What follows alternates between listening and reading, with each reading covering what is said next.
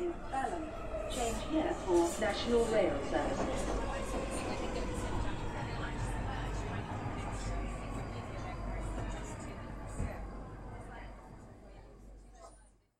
Bine te-am regăsit în stația Londra. Eu sunt Manuel Cheța de la manuelcheța.ro și tu asculti podcastul Un român în Londra. Acesta este episodul numărul 10. Corelări, cauze și 11 decembrie. Ideea titlului mi-a venit de curând când am tot citit în ziarele de la Evening Standard că sunt tăieri de fonduri și de personal pe la tot felul de instituții importante din zona Londrei, cum ar fi poliția sau TFL, transportul public. Și ideea asta de a vorbi de corelări și cauze vine după ce vezi că, după ce au fost tăiate fonduri și personal de la instituțiile respective, încep să apară tot felul de probleme. Dacă nu ai suficient de mulți polițiști pe stradă, auzi că cazurile de înjunghieri cresc și numărul de oameni morți în urma înjunghierilor a crescut și el.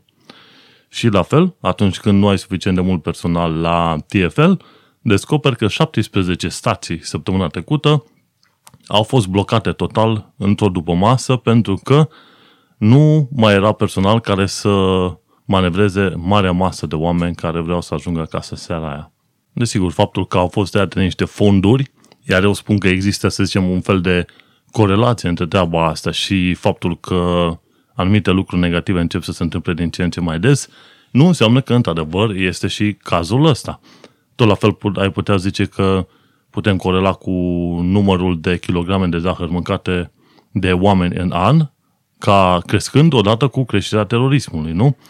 Și nu poți să găsești o corelare de genul ăsta, sau dacă găsești, înseamnă că nu este neapărat adevărată. Însă, asta este părerea mea generală, că atunci când instituții speciale uh, importante au fondurile tăiate, ceva legat de activitatea lor va avea de suferit în timp. Și dacă urmărești Evening Standard destul de des, vei descoperi, de exemplu, că mii de polițiști au fost trimiși acasă în uh, ideea de a tăia fonduri pentru fondurile poliției și după aia descoperi că în ultimii câțiva ani de zile numărul de înjunghiere a crescut cu 10%, știi? S-ar putea să fie o problemă a imigrației și nu neapărat o problemă de, ce știu, tăiere de fonduri. Dar majoritatea celor care sunt înjunghiați sunt oameni locali, născuți, crescuți aici. Nu au venit alții din afară să înceapă și au început să înjunghe oameni în uh, prostie. După aia când te uiți la TFL, Transport for London, ce se întâmplă acolo este că au fost multe tăieri de fonduri și nu, mai, uh, nu se mai fac angajări pe cum se făceau înainte, motiv pentru care sindicatele au început să facă tot felul de acțiuni de protest. Una la mână. Și a doua, nu, sindicatele nu mai dau voie angajaților, de exemplu, să facă ore suplimentare și îi se spune ban on extra hours. Și când vezi că, vezi că se întâmplă treaba asta, ajungem la o știre în timpul săptămânii, vezi că 17 stații din metroul londonez au fost suprapopulate la un moment dat și au fost uh, personalul TFL a trebuit să închidă. Și puteai vedea tot felul de imagini cu mii și mii, zeci de mii de oameni care stăteau în stradă blocați în zona stațiilor respective și nu puteau ajunge acasă pe perioadă bună.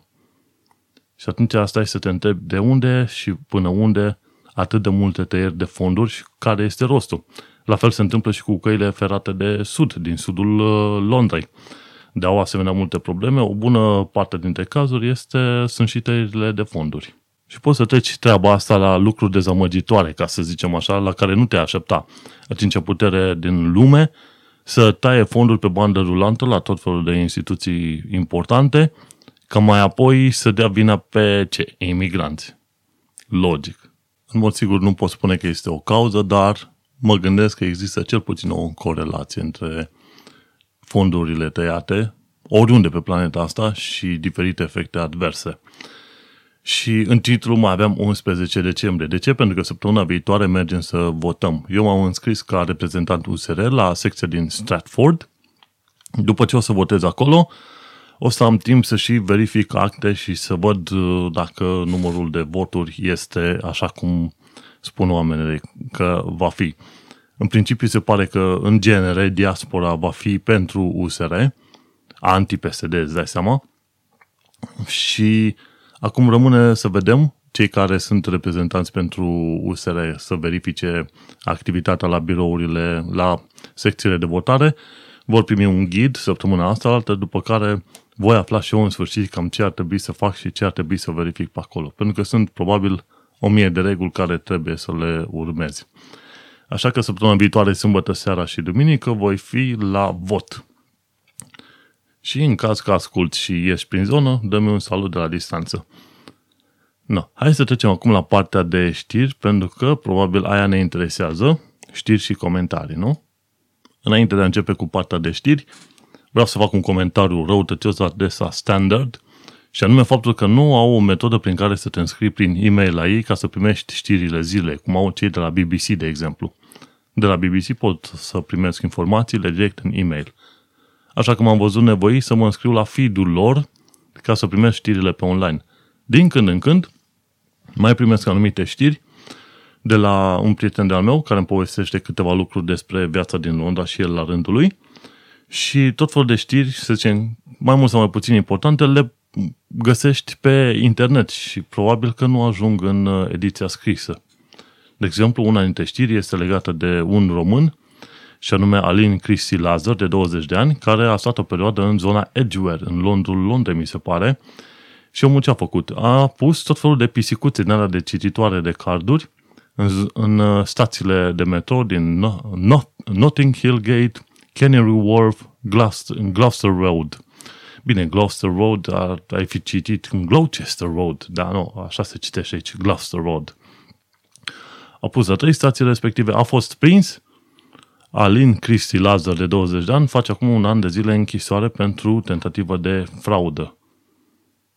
Păcat. Vii aici, în loc să-l muncești și tu ca un om cinstit, într-o țară în care poți câștiga un salariu bun și în care poți avea o viață bună, vii și faci niște măgării din astea. Păcat că i-au dat numai un singur an de zile. Să-i dau un an de zile și băteai în fiecare zi. Bun, hai să trecem la restul știrilor din Evening Standard, ziarul pe care îl citesc eu seara când vin de la muncă pe metro. Ia hai să începem acum cu știrile de luni tot caut de o perioadă să găsesc niște sunete potrivite pentru tranziția dintre zile sau dintre bucăți ale podcastului și nu găsesc o idee bună. Poate voi găsi în viitor. Deocamdată, hai să aflăm prima știre a săptămânii care am selectat-o spune că activiștii se opun, de exemplu, dreptului de a părăsi piața, un, piața comună și au pornit o acțiune de protest. Și e vorba aici de activiștii de la think tank-ul British Influence. Și este vorba de faptul că ei nu, ei au afirmat faptul că guvernul nu poate scoate Marea Britanie din uh, piața comună, chiar dacă Marea Britanie va ieși din, uh, din Uniunea Europeană. Se pare că UK-ul era membră a pieței comune încă dinainte de a fi membră UE și atunci dacă ești din UE, nu înseamnă că ești în mod auto, automat din piața comună și atunci se pare că May chiar asta și vrea, să încheie tot felul de tratate cu o singură lovitură. Dar ele au, făcut la, au fost făcute la timp diferit și în condiții diferite. Așa că e foarte interesantă abordarea asta. Cei de la cei care susțin rămânerea UK în, în Uniunea Europeană încep să atace, acum cel puțin din ce văd pe căi legale, măsura asta cu în care guvernul este cel care să hotărească să iasă din Uniunea Europeană. Sunt curios și eu să văd ce vor hotărâ cei de la înalta curte de justiție sau cum se mai numește aici în UK și la fel dacă, de exemplu, ei vor hotărâ că Parlamentul este cel care va trebui să pună în aplicare ieșirea din uh, Uniunea Europeană. Interesant lucru, referendumul este, să nu uităm, non-binding în sensul că nu ești obligat să respecti referendumul, este doar ceva consultativ. Dacă tu, ca Parlament, ai vrea, de exemplu, să iei o decizie de șapte și să menții UK în uh, Uniunea Europeană, ai putea foarte bine să spui mulțumim de referendum, nu o să luăm în considerare, E important de știu că există un număr de oameni care vor să plece, unii care să rămână, dar noi vom rămâne în Uniunea Europeană pentru X și Y motive. Pot face asta.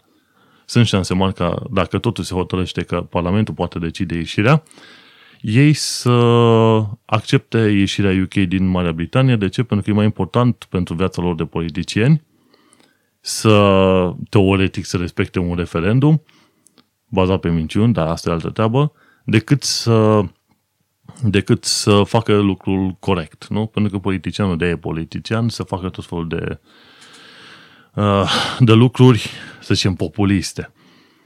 Și chiar citeam la un moment dat, nu, urmăream un uh, podcast care spunea că referendumurile sunt overrated, în sensul că atunci când uh, tot felul de politicieni vor să se dezică de responsabilitatea de a face un anumit lucru, să repede cu referendumuri. Și dacă e și referendumul X sau Y ce iese, atunci el zice, băi, nu mai, eu nu sunt, uh, nu sunt eu de vină, poporul a cerut. Dar tocmai de aia e un parlament în care există oameni reprezentanți ai poporului, parlament care teoretic a fost investit cu puterea de a lua niște decizii pentru întregul popor și parlament care după aia se sprijină pe un uh, referendum pentru a se feri de responsabilitatea de a lua niște decizii, poate chiar decizii grele, știi?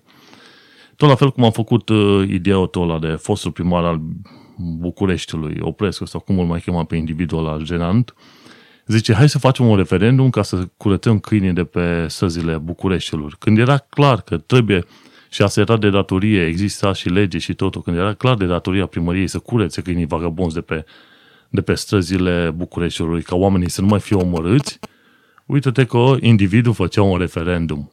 Referendumul a ieșit că conform legii, în sensul că trebuie să strângă animalele de pe stradă, dar individul, în loc să facă ceea ce avea de făcut, a aruncat o lacrimă când a murit copilul ăla și s-a ascuns în spatele unui referendum ca să nu facă ceea ce trebuia să facă. Un om mizerabil de altfel. Și ideea cu referendumul aici a fost foarte bine gândită de Nigel Farage, Nigel Farage, e Farage, da, eu zic Farage, da? E, a fost foarte bine gândită pentru că va ști, pentru că a știut că politicienii sunt populiști și bineînțeles că dacă va reuși să obțină un Brexit cât de cât sau un vot pentru Brexit cât de cât așa micuț, un, un procent în plus nu înseamnă ceva determinant. Dacă vrei într-adevăr să zici că ai votat și că oamenii sunt hotărâți pe o anumită direcție, ar trebui să ai o, sănă, o majoritate sănătoasă, minim 10, 20, 30% în plus diferențe între tabere. Dacă vezi că taberele sunt practic egale, cum, uh, cum o să te pui să justifici treaba asta? Nu că noi am câștigat la un procent diferență. Un procent diferență nu e foarte, foarte decisivă treaba aia. Dar a știut. Și s-a agățat, de o, s-a agățat de o șansă cât de cât de mică, de frica oamenilor de, de rând, oamenii de jos, clasa muncitoare, săracii, sau working class, cum îi zice aici, s-a agățat de fricile lor și uită-te că a reușit să obțină un, uh, un Brexit. Deloc curat, dar a obținut un Brexit. Și omul nostru a știut că toată lumea va fi populistă și bineînțeles că în caz că se ajunge la Parlament, Parlamentul va vota ieșirea din UK. De ce? Pentru că sunt niște lași. Dar să nu le spuneți, da? Să nu le spui treaba asta. Ei vor fi populiști și vor zice, da, mergem cu referendumul. Așadar vom vedea dacă cumva UK va ieși și din piața comună, ceea ce probabil s-ar putea întâmpla și aia. Depinde. Să vedem ce se mai întâmpla în viitor. O altă știre este faptul că două spitale din uh, Londra au primit un 10 curat pentru că au reușit să salveze cât mai mulți pacienți cu atac cerebral. Și este vorba aici de două spitale, Northwick Park în, uh, în Harrow și Royal London în Whitechapel. Deci Northwick Park în Harrow și Royal London în Whitechapel. Deci astea două spitale au reușit să salveze foarte mulți pacienți care au fost uh, victime unor atacuri cerebrale, respectiv au reușit să scape de schisurile de sânge și așa, deci Northwick Park Hospital tratează 1500 de pacienți cu atacuri cerebrale anual și se folosește de tromboliză în mai puțin de jumătate de oră, ci că sub, sub cum îi zice, jum, sub, jum, cum îi zice, sub targetul național. Cu alte cuvinte, în mod normal, targetul național pentru asemenea cazuri este de o oră. Dar oamenii de la spitalul respectiv reușesc să facă tromboliză în, în jumătate de oră. Altfel spus, este un loc potrivit ca în Londra să ai atacuri cerebrale, pentru că mai ai șanse să fii scăpat. Nu. No. Și ci că se spune că în genere o treime din uh, cei afectați de asemenea atacuri mor, o treime se vor uh, face bine complet și o treime vor uh, rămâne cu ceva dizabilități. Celălalt spital, The Royal London, tratează 766 de pacienți pe an. Și interesant, interesant lucru, aflu din articolul de ziar că sunt uh, în UK un om moare la fiecare 13 minute din cauza atacurilor cerebrale. Deci, dacă ești în Londra, știi că măcar ai două spitale, Northwick Park și Royal London, care îți vor salva pielea atunci când ai probleme serioase. O altă știre interesantă de luni este ceva legată de Police Spotter Squads. Este vorba de faptul că au început să se trimite tot mai multe unități de poliție în armate, cu nici nu știu ce e armă de foc, e o armă de asalt în orice caz, și se trimit și polițiști în, uh, în civil, în anumite zone, considerate zone de risc, iar rolul acestora este să observe comportamente în astea ciudățele. Și proiectul se numește Project Servator. Ce interesant de Servator. Project Servator și prima oară au fost trimise asemenea spotter squads în Wentworth și Lambeth. Și Wentworth nu știu exact unde este, Lambeth știu că este în zona de sud a Londrei. Și nu știu acum dacă au trimis acolo echipaje, pentru că în principiu sunt foarte mulți imigranți din zonele arabe și africane în zona de sud a Londrei. Nu știu dacă din cauza aia. Dar e important că au mărit numărul de efective pe stradă. Și lumea, din ceea ce spune articolul ăsta de aici, lumea începe să, lumea se simte în siguranță. Și normal, atâta timp cât știi că sunt oamenii respectivi pe stradă și urmăresc ce se întâmplă, s-ar putea să acționeze puțin mai repede. Dar adevărul e că nu știm ce se va întâmpla dacă și când va veni un asemenea atac. Sperăm să nu se întâmple, dar știi cum este, cu speranța nu, nu faci casă bună întotdeauna, știi? Tocmai de aceea am început seara să merg pe jos și caut să evit uh, zonele foarte aglomerate. Zone cum au fost în săptămâna asta altă, ajungem și la știrea aia, unde erau câteva mii de oameni stând în afara stațiilor de metrou, ești nebun? Câteva mii de oameni, uite acolo, victime, pum! Și așa că seara merg pe jos, iau lipa-lipa pe malul Tamisei, o bună parte din drum, și dimineața vin cu metrou, dar pe căi mai ocolite. Totuși, voi încerca ca probabil din luna viitoare să și merg pe jos la muncă. Să nu uităm că sunt 7 km de la mine de acasă până la muncă. Aș face 15 km pe zi și ar fi o chestie foarte distractivă de altfel, nu? Și iarăși ajungem la o știre interesantă. 400 de, de oameni din cadrul TFL și Southern vor uh, intra în grebă. Să nu uităm că vine perioada Crăciunului și chiar în perioada Crăciunului sunt anunțate greve peste tot prin uh, metroul londonez. La un moment dat chiar un șef de al uh, chiar un șef de la sindicatele ce țin de TFL, de Transport for London, zicea că să nu te aștepți să găsești un tren în seara de Crăciun sau în zilele respective, știi? Așa că grijă foarte mare. Să nu uităm, la fel, linia Piccadilly are probleme groaznice. Dacă ai treabă la Heathrow, și sunt destul de mulți români care au treabă la Heathrow, pentru că e mai, să zicem, e nițel mai accesibil să ajungi la aeroportul de la Heathrow decât la cel de la Luton, recomandarea mea este să te duci să iei, să mergi cu Heathrow Express. E 25 de lire, mult, e drept, dar știi că ajungi la timp și îți ia cam 15 minute să ajungi acolo. Condițiile sunt mai bune, dar nu prea te interesa condiția atâta timp cât vrei să ajungi la un aeroport. Problema este că pe linia Piccadilly nu știi dacă ajungi la, la destinație. Eu nu odată am pățit ca la jumătatea drumului să mă dea jos să trebuiască să schimbăm trenul. Nu mergeau panourile de afișare cum trebuie, trenul avea probleme și acum ei merg cu capacitate la 75% față de cum ar trebui să meargă, pentru că niște frunze năzrăvane au rontuit roțile de, de la garniturile de tren și uite că garniturile de tren sunt puse pe tușă. Și mergem mai departe la ultima știre a zilei respective, adică luni, luni nici nu știu cât era, luni era 28 noiembrie. Bun, știi că sau în Londra s-au acordat încă 4 milioane de lire pentru a ajuta victimele hărțuirilor sexuale și ale violurilor, de fapt.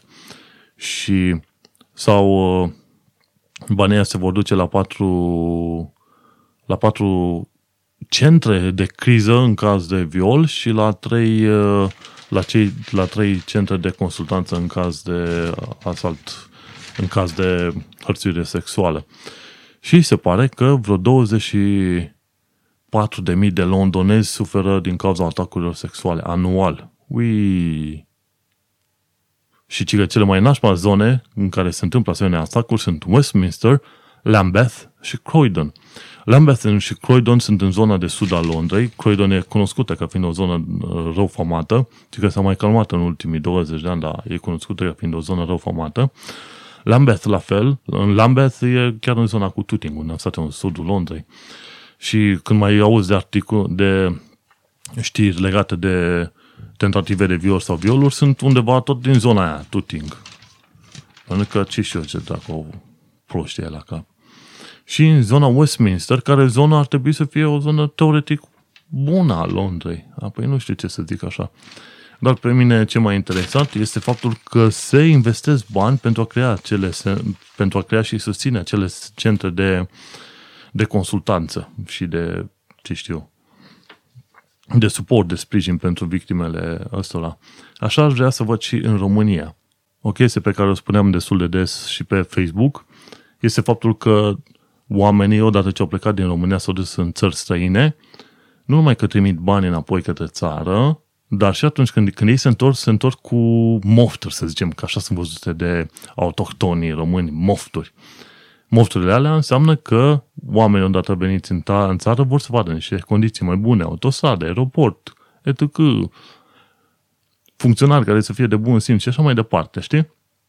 Și când văd lucrurile astea, întotdeauna mă întreb, dar noi de ce nu avem asemenea centre? De ce nu avem investiții în direcția aia?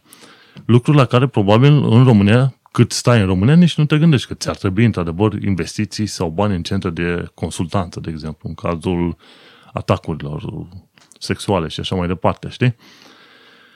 Și până la urmă, cred că faptul că mulți români au plecat din România și se vor întoarce la un moment dat e un lucru foarte bun pentru țară în generele, știi? Pentru că nu vii cu banii, ci vii și cu mentalitate cât de cât schimbată. Cei care vin. Pentru că la un moment dat veneam din Ungaria pe tren către Brașov și un idiot fuma chiar în, uh, chiar în holul, holul trenului. M-am luat de el și până la urmă l-am convins să intre în, uh, să intre în wc să-și termine de fumat țigara. După aia n-am mai fumat. Dar, uh, na, o bună parte vin cu obiceiuri schimbate, alții rămân aceiași dobitoci ordinari care au fost și în România, așa că e discutabil. Și astea au fost știrile de luni. Iar acum ajungem la cele, multele, cele multe știri, cele mai multe știri, cele extraordinar de multe știri de marți, adică zero. Practic m-am tot uitat în ziarul respectiv. N-am găsit o singură chestie care să fie vrednică de a fi pomenită în podcastul Un Român în Londra. Pauză. Hai că avem știri în ziua de miercuri. Și se pare că marți pe miercuri a fost o noapte foarte, foarte friguroasă. S-a ajuns undeva la minus 6,3 grade Celsius, ba chiar până la minus 7 în anumite zone, minus 7 grade Celsius. Și atât de frig a fost aici, încât oamenii ăștia când au scris minus 7 grade Celsius au uitat gradele și erau minus 7 Celsius. Au zis că asemenea lucru nu s-a mai întâmplat din 2010 uh, încoace și te- temperaturile pe timpul zilei ar, uh, au urmat undeva un curs mai normal, undeva pe la vreo 5 grade. Dar te și miră, pentru că în Londra, cel puțin, chiar și în timpul iernii, chiar când ar trebui să fie cel mai groaznic și cel mai frig, nu te aștept să fie sub 0 grade Celsius. Dimineața când mergi spre muncă pe jos, lipa-lipa, cum făceam în partea alaltă când trebuia să merg din Tuting în Clapham, mergeam pe o temperatură de vreo 5-7 grade și era ok. Dar a fost, a fost un, a fost aproape ger aici. Lucrul la care nu te-ai fi așteptat. Mergem mai departe la știrea cu Heathrow. Se pare că liniile de așteptare erau undeva la o oră. În mod normal, când vii de la, din România cu avionul, te duci la Heathrow și acolo au un sistem automatizat de verificare a pașapoartelor. Nu mai stă un nene să se uite la fața ta, să vadă dacă îi place mustața ta sau nu și pe aia să dea drumul să pleci mai departe. Nu. Aici sistemele sunt informatizate, merg foarte repede, pui pașaportul într-un scanner, după aia te uiți la cameră și pe loc își dă seama dacă pașaportul se potrivește cu, uh, cu fața ta. Și chestia asta îți permite să treci prin aeroportul Heathrow în undeva pe la 20-25 de minute. Dar se pare că de data asta au ajuns să stea chiar și o oră la rânduri, ceea ce înseamnă foarte mult, mai ales pentru Heathrow. După care, în articolul respectiv, ce aflu? Că fondurile, de exemplu, fondurile pentru UK Border Force, pentru, practic, uh, poliția de frontieră, a scăzut de la 617 milioane în 2012 la 497 de milioane în 2015-2016. Deci a pierdut 50% din fonduri. Întrebarea mea, unde mama dracu se duc toți banii ăștia? Și vezi, asta, se, asta e o problemă. Unde vezi tăieri de fonduri, la un moment dat vezi și niște efecte din astea, care mai de care mai, mai ciudățele. Deci a tăiat undeva la 20% din fond, 30% din fonduri, pardon. Și, în mod normal, cei din afara țării ar trebui să fie procesați în 45 de minute. Din afara Uniunii Europene ar trebui procesați în 45 de minute, cei din cadrul Uniunii Europene în 25 de minute. Când am venit eu, în 20 și ceva de minute am putut trece foarte bine pe la control pașapoarte, a trecut foarte repede. Acum au stat oamenii câte și câte o oră. Și ajungem la o altă știre interesantă din ziua de miercuri 30 noiembrie. Și anume că Londra are 12.776 de puncte în care traficul se blochează în fiecare zi. 12.776 de puncte. Practic, Londra este cel mai blocat oraș din toată lumea. E drept că nu este la numărul de, de intersecții, de traffic jams, știi? Dar se pare că nu este chiar cel mai, uh, cel mai problematic, pentru că, de exemplu, cel mai mare rău din lume este A7 în Hamburg și A8 în Stuttgart. Știi, ca punct, ca punct, ca punct individual este A7 în Stuttgart și... Nu, cum e? A7 în Hamburg și A8 în Stuttgart. Dar Londra câștigă topul cu numărul celor mai multe locuri în care uh, rămâi blocat în intersecție. Și cele mai problematice zone în uh, Londra sunt uh, pe M25, între intersecția 15 pe M4 și 16 pe M40. Și după aia mai e și în zona Hammersmith pe A4 și după aia mai este și Blackwall Tunnel pe A102. Ale ar fi punctele cele mai problematice din, din marea listă de puncte în care poți rămâne blocat. Așa cum am mai zis, dacă ai treabă în Londra, și mai ales să zicem dacă vrei să mergi dintr-un cap în altul la Londra, ia metroul. Îți va lua o oră jumate să ajungi cu metroul dintr-un colț în altul, dar dacă încerci cu mașina, probabil ajungi în 2-3 ore și dacă încerci cu autobuzul să mergi dintr-o parte în alta, game over, s-a dus ziua. Și să mergem la următoarele știri, respectiv e vorba că Sadiq Khan, primarul uh, Londrei, a testat un autobuz care merge pe celule de hidrogen. Practic, autobuzul ăla scuipă apă și nu te poți aștepta la inundație pentru că ar trebui să fie foarte multe mașini pe hidrogen. Dar uh, este o soluție interesantă. Nu știu acum, probabil au, uh, au, s-au hotărât ca să folosească pe celule de hidrogen, deși aș fi zis că mai bine ar trebui să folosească autobuze pe baterie complet electrice. Acum rămâne de văzut ce vor face. Sau poate e ceva un autobuz hibrid electric-hidrogen, mă gândesc. Și că din 2018 încolo, de fapt de acum încolo, orice fel de autobuz nou care este luat pentru TFL, va trebui să fie un autobuz de model cu zero emisii. Așa că zice single deckers, deci nu orice fel de autobuz, ci single deckers. De autobuzele normale vor fi pe zero emisii și din 2018 cele double decker cu două nivele vor fi la fel și ele cu emisii zero. E o decizie foarte bună, sperăm că reușesc să scoată ăștia niște bani. Pentru că e o problemă. Într-adevăr, smogul există. Nu-l vezi întotdeauna, dar treaba care e. Dimineața te duci la muncă, dacă îmi urmărești contul de Facebook, vezi la un moment dat că pun poze cât e de senin. Și dimineața până în perioada prânzului, sau puțin după prânz, este senin și frumușel, după care seara, la un moment dat, vine cât un val de, la de, de smog din zona de nord. Eu nu știu ce se întâmplă în zona de nord, dar în niciun caz nu e, nu e vina românilor care au restaurante foarte bune și mâncare extrem de bună în zona de nord a Londrei. Nu. În mod sigur e altă problemă și vezi câteodată că vine cât un val de ala de smog negru, de ala, incredibil, ca în filme. Și e o problemă.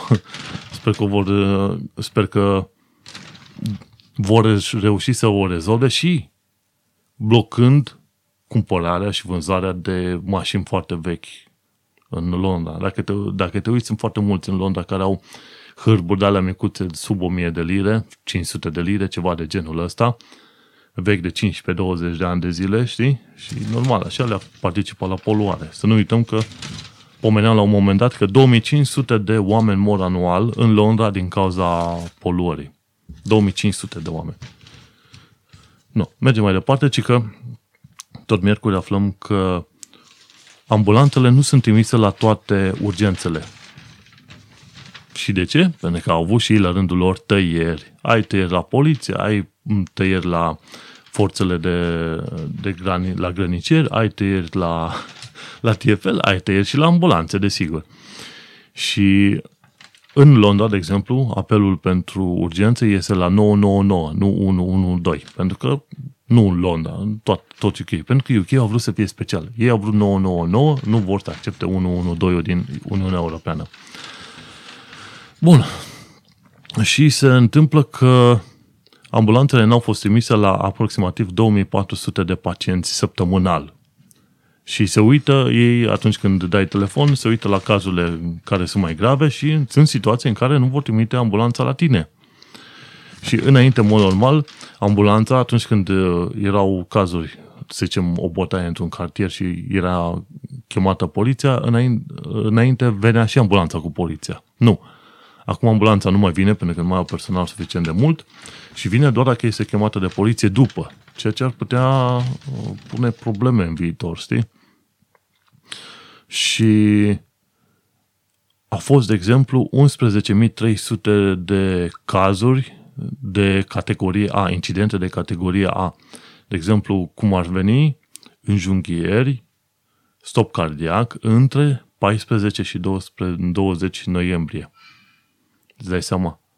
Și asta înseamnă că ce a fost cel mai mult în toată istoria, în uh, cel mai multe din, uh, din toată istoria ambulanței londoneze și se pare că numai 66% din echipaje au ajuns în termenul de 8 minute.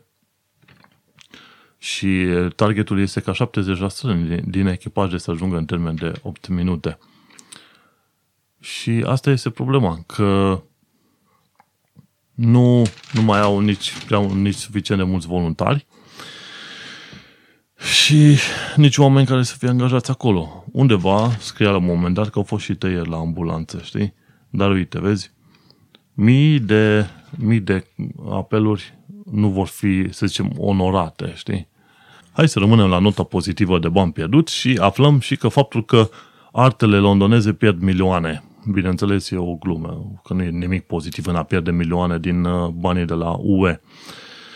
Și uh, Tom Watson, secretarul pentru cultură, secretar, doamne, ministru pentru cultură, el uh, spune că 53 de milioane de euro au fost trimiși de către Uniunea Europeană către arta londoneză între 2007 și 2013. Practic 7,5 milioane de euro pe an.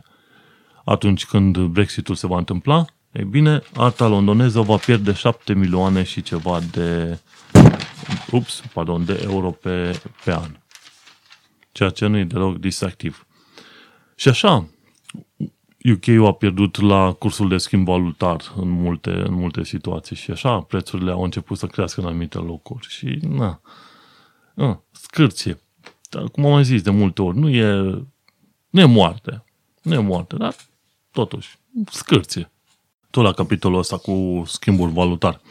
Să zic istorie. Undeva prin ianuarie-februarie anul trecut am trimis 1000 de lire în România și în România s-a ajuns, ajunseseră vreo 6000 și ceva de lei direct în bancă. După aia, prin vară, când am trimis încă 1000 de lire, o altă 1000 de lire, am descoperit că erau vreo 5000 și puțin în bancă. După care iarăși am mai trimis acum de curând bani și era puțin mai sus. Gândește-te, de la iarnă către vară, practic, în fiecare lună, când am trimis bani, că am trimis în fiecare lună bani, am pierdut liniștit câte 250 de euro pe lună.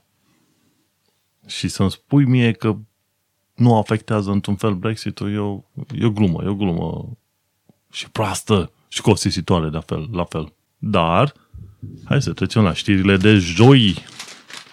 Joi am avut ceva mai multe știri și, bineînțeles, subiectul foarte interesant este cel al imigrației ei.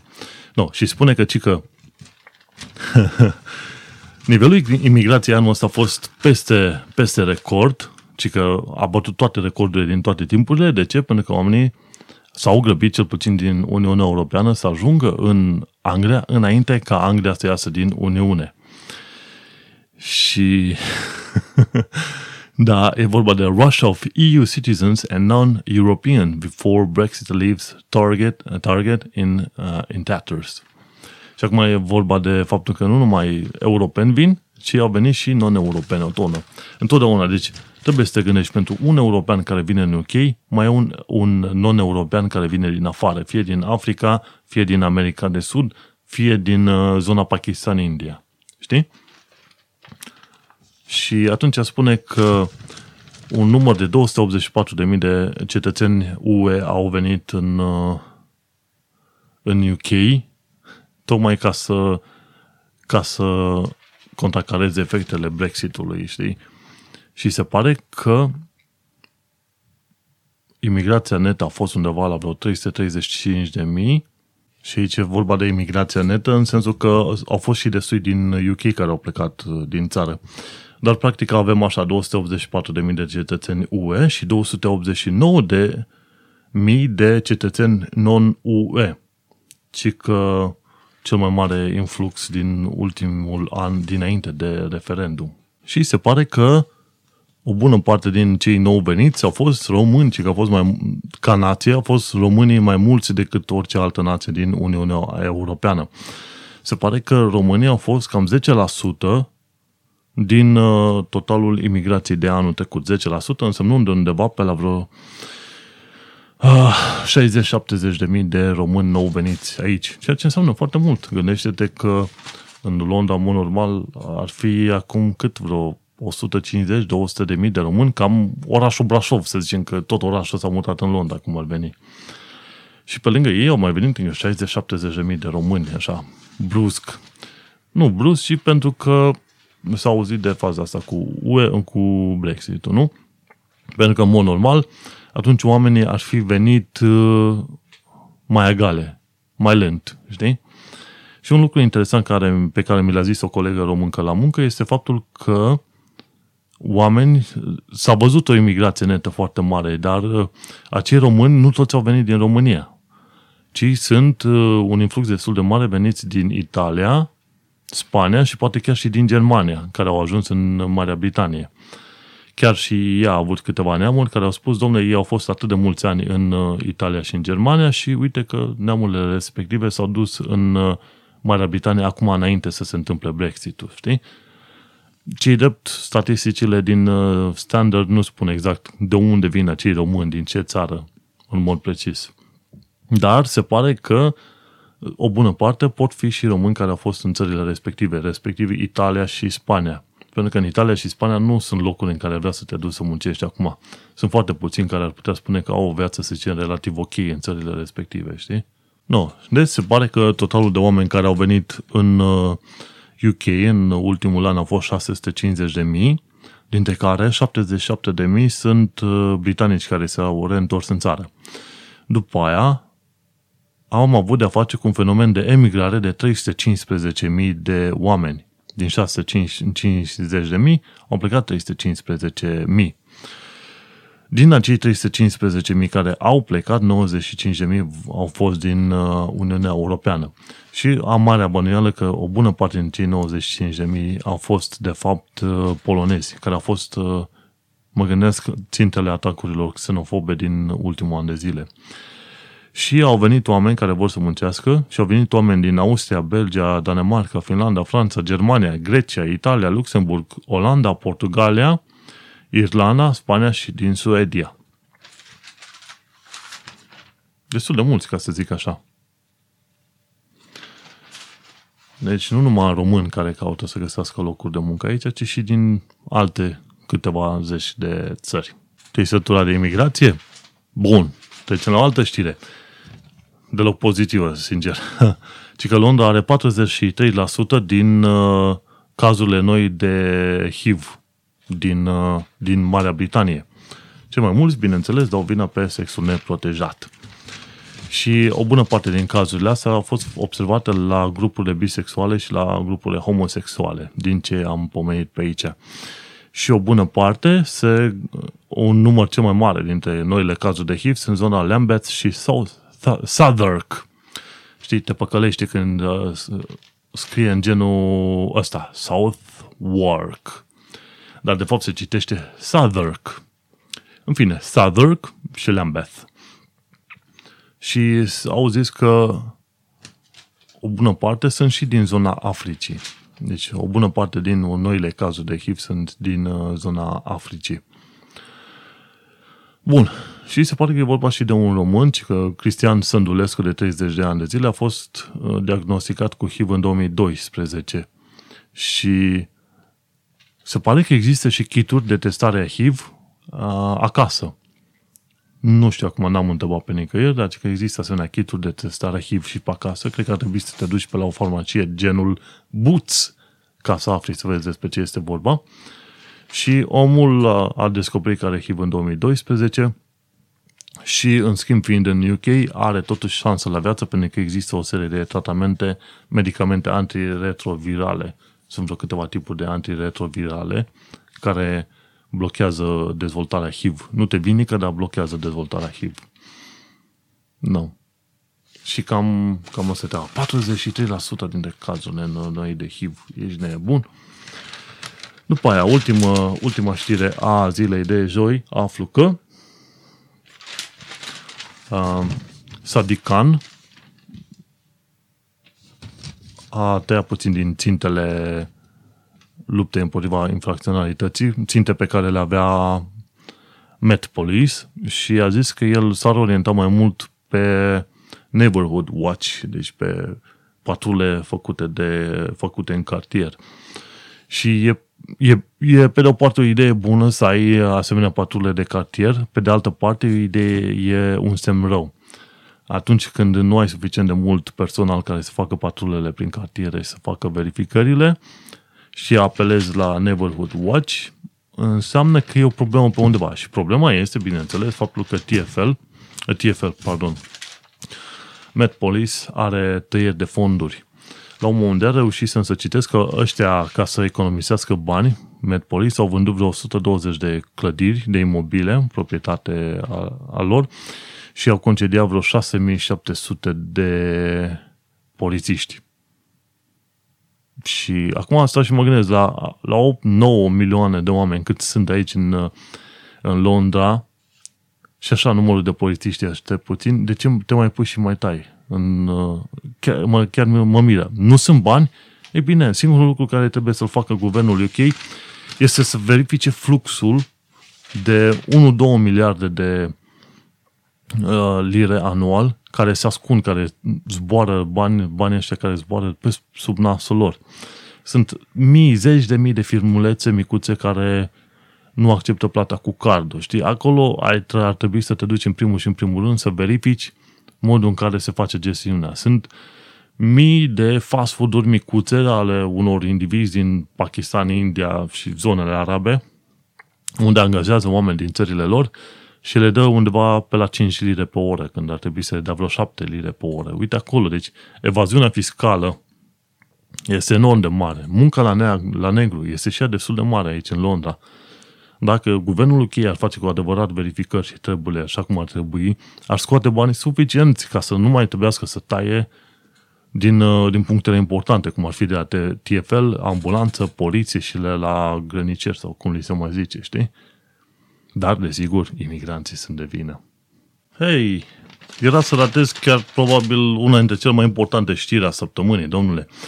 Și vorba de faptul că 17 stații au, uh, au trecut printr-un haos total săptămâna asta când a fost joi. Și e vorba de rush hour from hell, așa îi zic ăștia. Ci că pe la 6 seara, de fapt știrea a fost joi, dar uh, fenomenul s-a întâmplat miercuri. Ci că pe miercuri, pe la vreo 6 seara, stațiile Tottenham, Tottenham Court Road și Holborn au fost închise. După aia, la, la fel s-a întâmplat și cu stațiile King's Cross, Knightsbridge, Oxford Circus, Victoria și Bond Street. Și să nu uităm că și linia Piccadilly a avut probleme destul de mari de-a lungul timpului, în care numai 52 de autobuz, numai 52 de garnituri au funcționat din uh, cele 79, știi? Și ce s-a întâmplat? Din cauza busculadelor de la diferitele stații, practic 17 stații care au, s-au închis miercuri seara, uh, sunt, sunt, a fost un accident foarte mare la Black Horse Road. Cineva a căzut pe șine și a murit la, pe Victoria Line și în altcineva s-a rănit la Holland Park pe Central Line. A fost un haos total. În principal pentru că nu, uh, nu au avut personal suficient de mult cei de la TFL. Gândește-te, 17 stații mari și uite-te acolo, când te uiți în poze și vezi miile de oameni care au fost blocați și în stații și în afara stațiilor, e un dezastru total. Deci, nu, în podcast audio nu poți să spui, dar când e vorba să te pui să numele acolo, imaginează-ți o stație mare din Londra și umplă cu oameni la refuz. Și gândește-te că acolo în cap câteva sute sau dacă nu chiar mii de oameni la un moment dat strângi la un loc așa ca sardinele, știi? Și mă gândesc că ăștia sunt, la cât de inconștienți și de prost sunt ăștia, nu se gândesc că la un moment dat Londra va fi ținta unui atac din ăsta. Și asemenea blocaje enorme, dacă se întâmplă foarte des, e un motiv mai bun pentru un prost, un idiot care își face o bombă artizanală, bong. Se duce cu ea între oameni.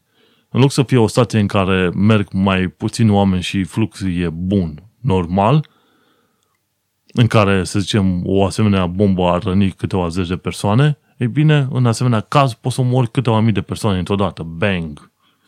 Nu știu, și sunt proști, mai ales că e vorba de Londra. Aici ar trebui să ai grijă ca lucrurile să meargă foarte repede, știi? Și dacă te plângi de fonduri, uite că au de unde sunt fondurile, dar poate că nu vor, știi? Tocmai de aceea seara merg pe jos și dimineața să caut să merg uh, tot pe jos la muncă. Cât de curând. Desigur, nu este totul doom and gloom. Te poți gândi că marea majoritatea lucrurilor și evenimentelor negative nu ți se întâmplă ție, într-adevăr. Dar, dacă ai nimerit odată într-o asemenea situație, parcă îți dorești să nu se mai întâmple în veci, știi? Nu e doom and gloom, dar e bine să știi asemenea lucruri. Și e bine ca românii din UK uh, sau cel puțin din Londra, să aibă un podcast românesc care să le vorbească despre asemenea lucruri. Pentru că mă îndoiesc că sunt foarte mulți români care să urmărească știrile, fie ele de la Evening Standard sau de oriunde, și ca să fie informați în legătură cu ceea ce se întâmplă în Londra. Stăteam și mă gândeam zilele astea, băieții de la ICR Podcast ziceau că ei sunt singurul podcast de cultură și ceea ce este adevărat, pe de altă parte, eu sunt singurul podcast din afara României în română. Nu știu de niciun alt podcast din afara României care să fie făcut în românește. Și mai apoi e singurul podcast care vorbește de viața unui anumit oraș din afara României. Și bineînțeles, e singurul podcast din Londra, singurul podcast românesc din Londra. Românesc și pentru români. Că colegii știu că am un podcast și au zis că vor să asculte și am spus că trebuie să învețe limba română dacă chiar vor să asculte podcastul ăsta. Așadar, bucură-te că ești printre privilegiații care ascultă un podcast românesc unic, gata cu autoreclama. Hai să trecem acum la știrile de vineri. Știri în care aflăm că cei care au avut abonamente anuale la liniile de pe Southern, căile ferate de sud, vor primi o lună gratuit. Practic vor primi 371 de lire înapoi. Gândește-te, și nu, și nu orice oameni, ci cei care și-au luat abonament anual. Alții nu primesc înapoi. Gândește-te la câte întârzieri au fost să primească o lună gratuit este o nimica toată, știi? Pe bune. Și vorba de oameni care au abonament anual, doar atâta. E, e teroare ce se întâmpla pe căile ferate de sud, la fel tot din cauza unor tăieri de fonduri. Și la fel, vineri, la o zi după ce a fost raportat dezastrul ăla cu 17 stații în uh, metro, 17 stații de metro blocate, cei de la sindicatul uh, metroiștilor, nici nu știu cum ar putea să spui așa, au spus că ei sunt responsabili pentru ca haosul de acolo. Și că cauza a fost o interzicere a interzicerea efectuării de ore suplimentare. Overtime ban. Practic, uh, sindicatul a interzis angajaților să mai facă ore suplimentare, motiv pentru care 3000 Aoleu. Cei 3500 de angajați de la TFL nu vor mai face ore suplimentare. Și pentru că nu vor mai face ore suplimentare, vei descoperi că la anumite momente ale zilei nu ai personal suficient să manevreze întreaga masă de oameni. Și asta s-a întâmplat că toată nebunia asta a început de pe vremea lui Boris Johnson, care a închis toate uh, birourile de, de bilete și i-a scos pe angajați să dea informații în afară și a introdus, bineînțeles, uh, automatele de plată, unde, de unde poți cumpăra bilete. Ceea ce este e o chestie foarte bună.